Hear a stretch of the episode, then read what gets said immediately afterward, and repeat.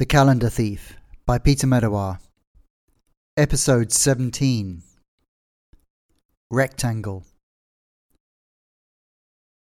Lily walked through the blue light. Her muscles ached and her throat was raw from running. But she felt light and excited. This was her escape. She was already making grand plans for her homecoming. Once she'd explained how she'd outsmarted her kidnappers She'd eat a Crunchie and then tell her family about all the crazy places she'd been. She felt sad that she'd never flown with Celeste, and she felt bad about leaving her friends. But the relief at going home eclipsed her guilt. She had survived. The blueness swirled around her like the northern lights. Leaving the calendar felt a lot slower than entering it. Sand still crunched beneath her feet, but the air felt heavier. Lily pressed on, buzzing with thoughts of home.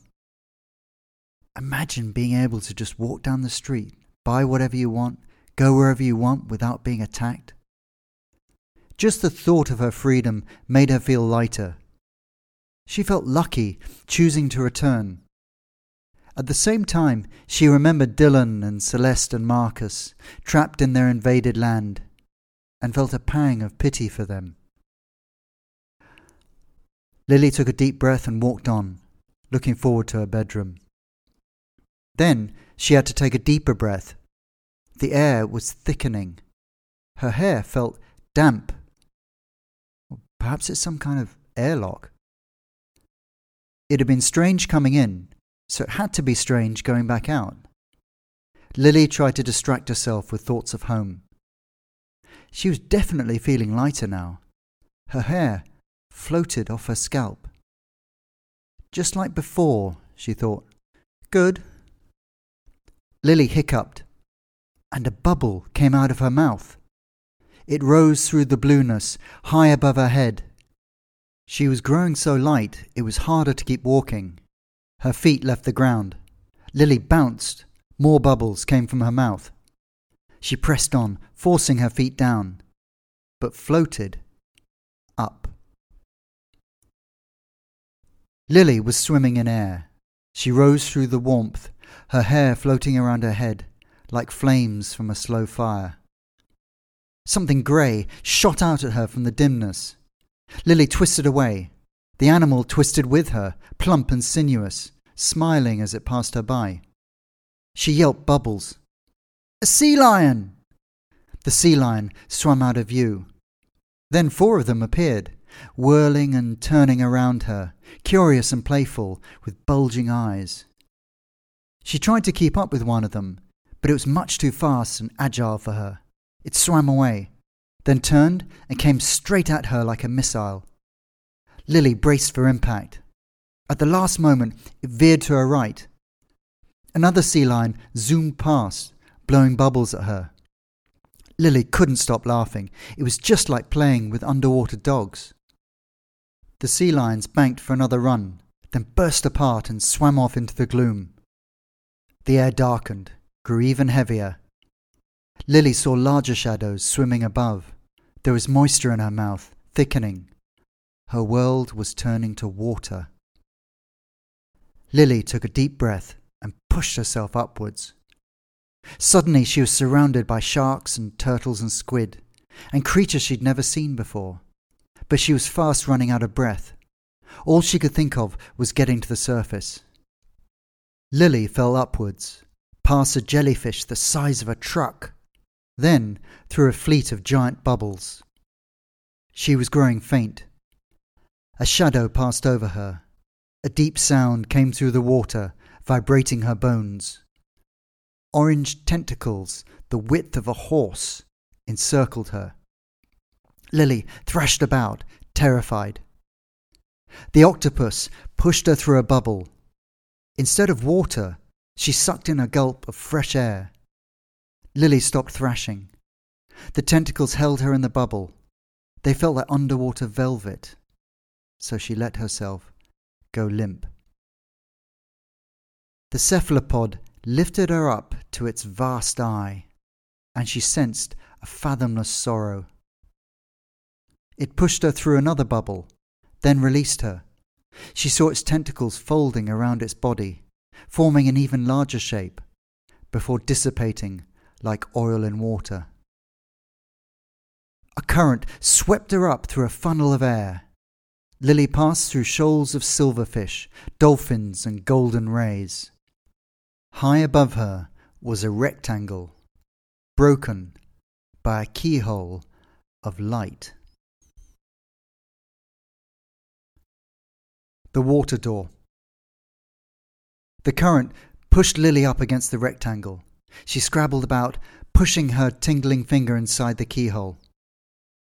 An underwater click. The door burst open. Lily shot up into the air. Silver exploded all around her, raining sea creatures, churning the water to foam. She landed with a splash and lay on her back, gulping in the cool air. She hauled herself onto the wooden door and threw up seawater. Lily was floating on the ocean like a castaway on a coffin lid.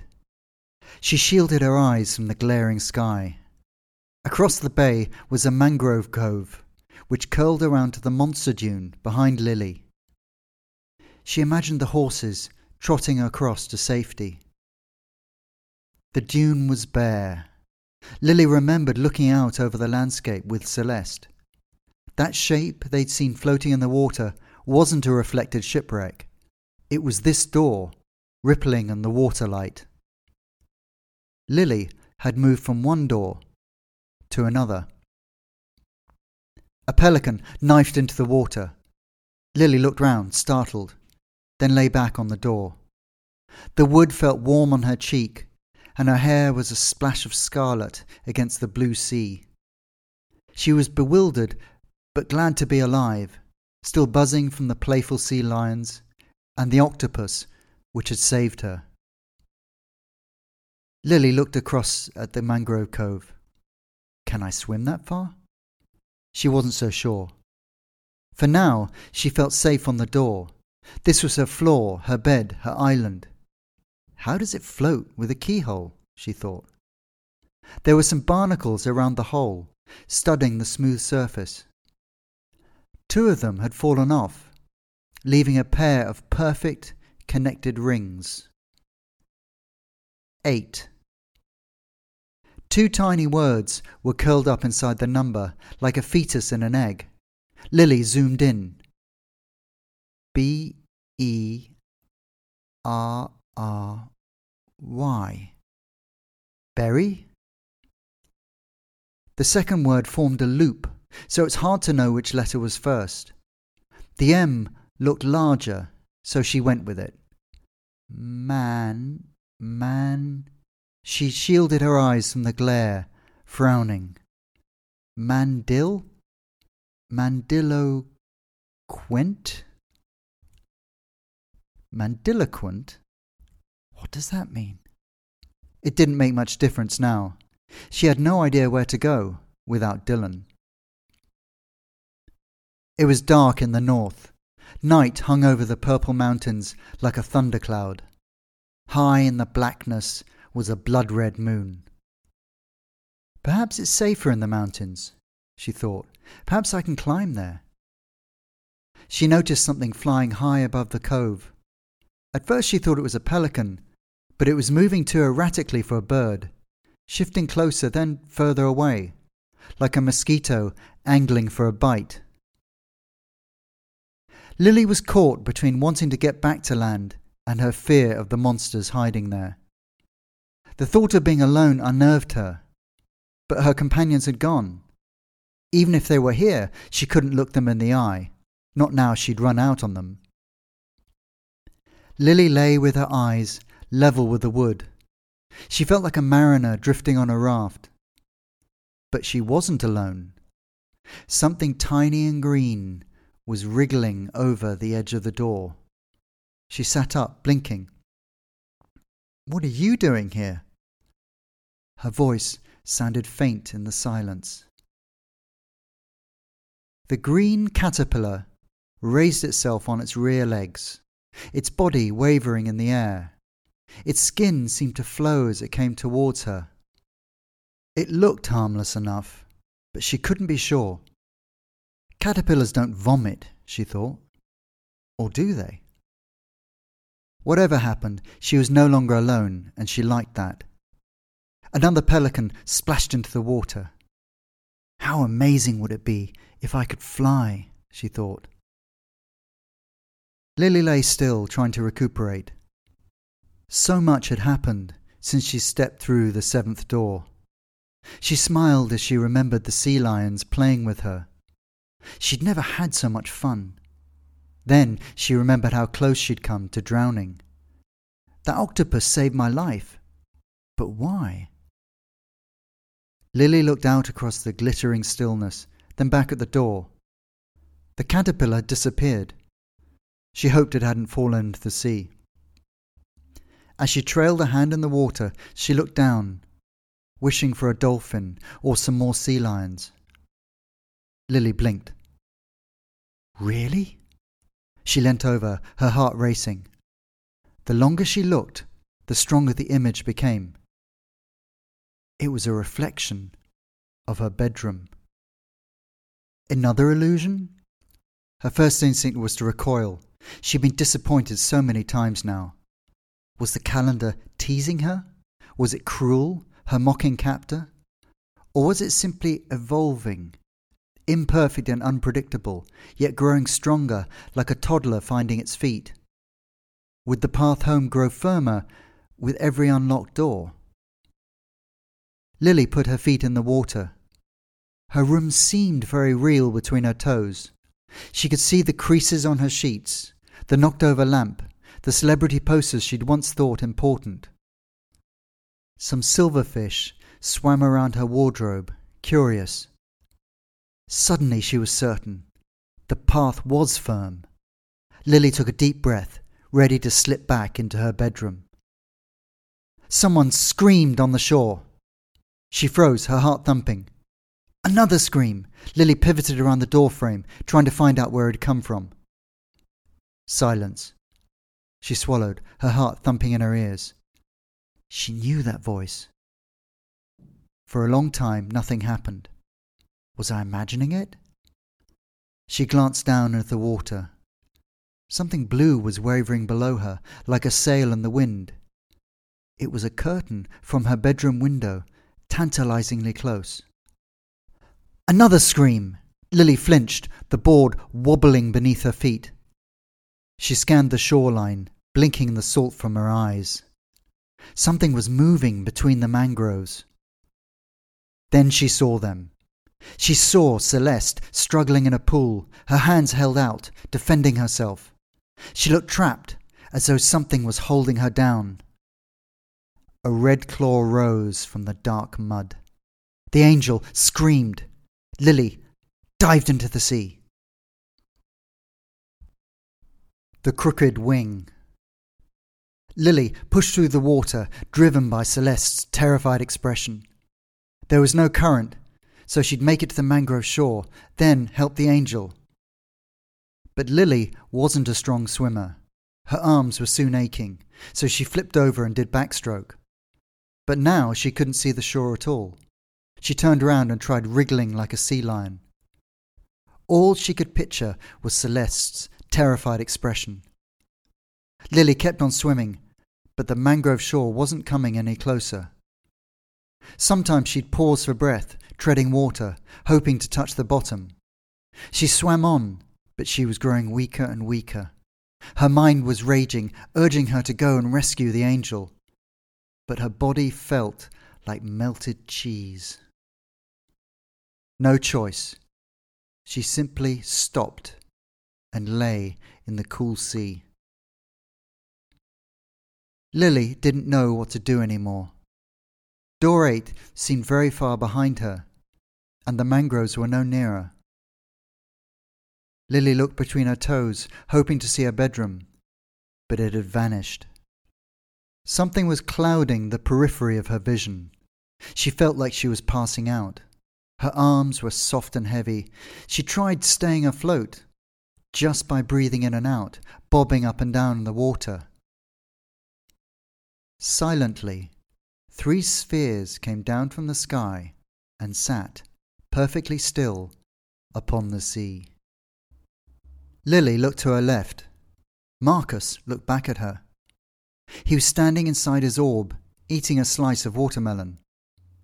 She saw Dylan in another orb. He was sitting on a sack.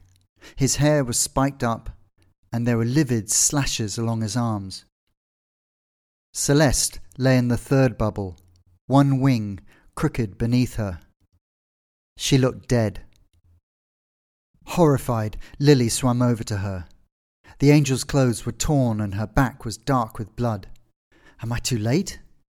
Lily reached through the membrane and tried to feel Celeste's pulse, frantically lifting her arms, checking her mouth for breath. The angel looked serene. No, no, no, no, don't do this, don't do this, Celeste. I should never have run away. I should have been strong. I should have stayed with him. I should have stayed with him.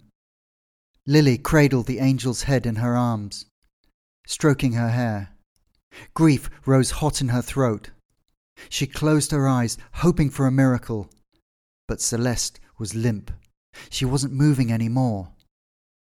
Lily looked across at Dylan, pleading, Do something! Dylan gave her a big thumbs up. Can't you do something? The satyr beamed at her. Doesn't he understand? Has he gone mad? Dylan reached into his sack and pulled out a severed cynic's claw. Lily blinked. What? The angel opened an eye and smiled. Lily's jaw dropped. Oh, tell me you didn't. Celeste jumped up and ran across the water in her orb, like a hamster on an exercise wheel. Dylan chased her with the claw. The angel held up her hands, screaming in mock terror. The satyr jabbed at her. She wailed and ran away. Lily felt something sinking inside her. She saw it all now. Dylan had been hiding under the mud, jabbing with the claw, pretending to be a cynic.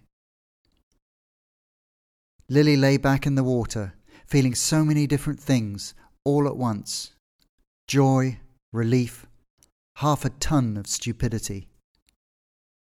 Gasping with laughter, the angel came over to her. Oh, Lily, Lily, Lily, Lily, you dived in to save me. She clasped Lily's hand. You risked your life for me. I'll never forget this. Neither will I. Marcus sketched the scene. As Dylan blew up a new orb, Celeste lifted Lily from the water and wrapped her in the warmest hug she'd ever felt. The angel poked her with a long finger. That was a good one. You have to admit it was a good one. We got you good, Lily. A smile crept across Lily's face, like fire up a curtain. Yeah, yeah, that was a good one. Celeste kissed her on the forehead and gave Dylan the thumbs up. Lily's voice was quiet. Hey. The angel turned back to her. Yes, sweetie? You know, we have an angel at home, said Lily. Is she beautiful like me? Yes, really beautiful. With hair like mine? Oh, she's got long blonde hair. Lily smiled. And a Christmas tree up her butt. For once, Celeste was speechless. Soon, Lily was sitting in her own orb. It was warm inside. Marcus was standing steady in his orb, like a captain behind a wheel. He was staring down at his hand, fascinated. There, green against his dark thumb, was the caterpillar. You went to number eight? said Lily. The door in the water, said Celeste. You slid across, Lily, one door to another. What did you see? It was fantastic, Celeste. There were sea lions and manta rays and sharks. Lily told her about the bubbles and the octopus. Was it the original? Celeste nodded thoughtfully. In that shape? Mm, quite possibly. So it rescued me, and then I came up on the door. Did you find anything? A- any writing? Lily sat still, trying to remember. Berry. She closed her eyes. Berry man, man, Mandillo? Man, Mandillo? Mandiloquence! Celeste rubbed her hands together. That's why we need you, Lily. Lockbreaker and Codebreaker. The angel looked over at Dylan. Berry Mandiloquence, okay? The satyr nodded happily. So, this next door. Celeste held her palms close to each other. Is it near? She held them apart. Or far? Dylan spread his arms as wide as they'd go, and the angel nodded. Good thing we're flying. What happened to the horses? said Lily. They bolted. But where? Don't worry, they'll find Dylan. As long as they're not here, this place is crawling with cynics. Celeste looked out across the mangroves and noticed some strange shapes in the sky. Ah. Lily recognized their peculiar, jerky motion, like mosquitoes. There's three of them now. What are they? Carnivorous. Celeste clapped her hands. Time to move on. You ready to fly? Lily felt so excited, but too tired to move. The angel flicked an apple into her lap. We'll get you home, Lily. Lily took a big bite. Energy surged through her. She remembered her crazy plan on the dune.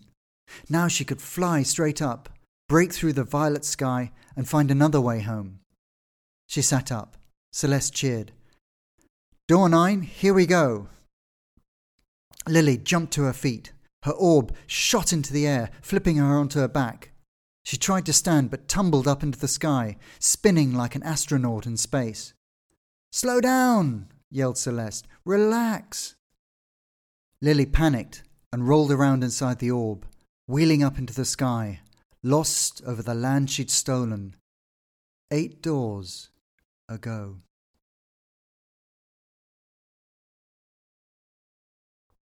Ends Book 1. What will happen to Lily and her friends? Will she survive the boarbirds? What is the Red Girl's sinister proposal? Is Knifewood really razor sharp? And why is Celeste afraid of Dangerville? Find out in Book 2 The Calendar Trap.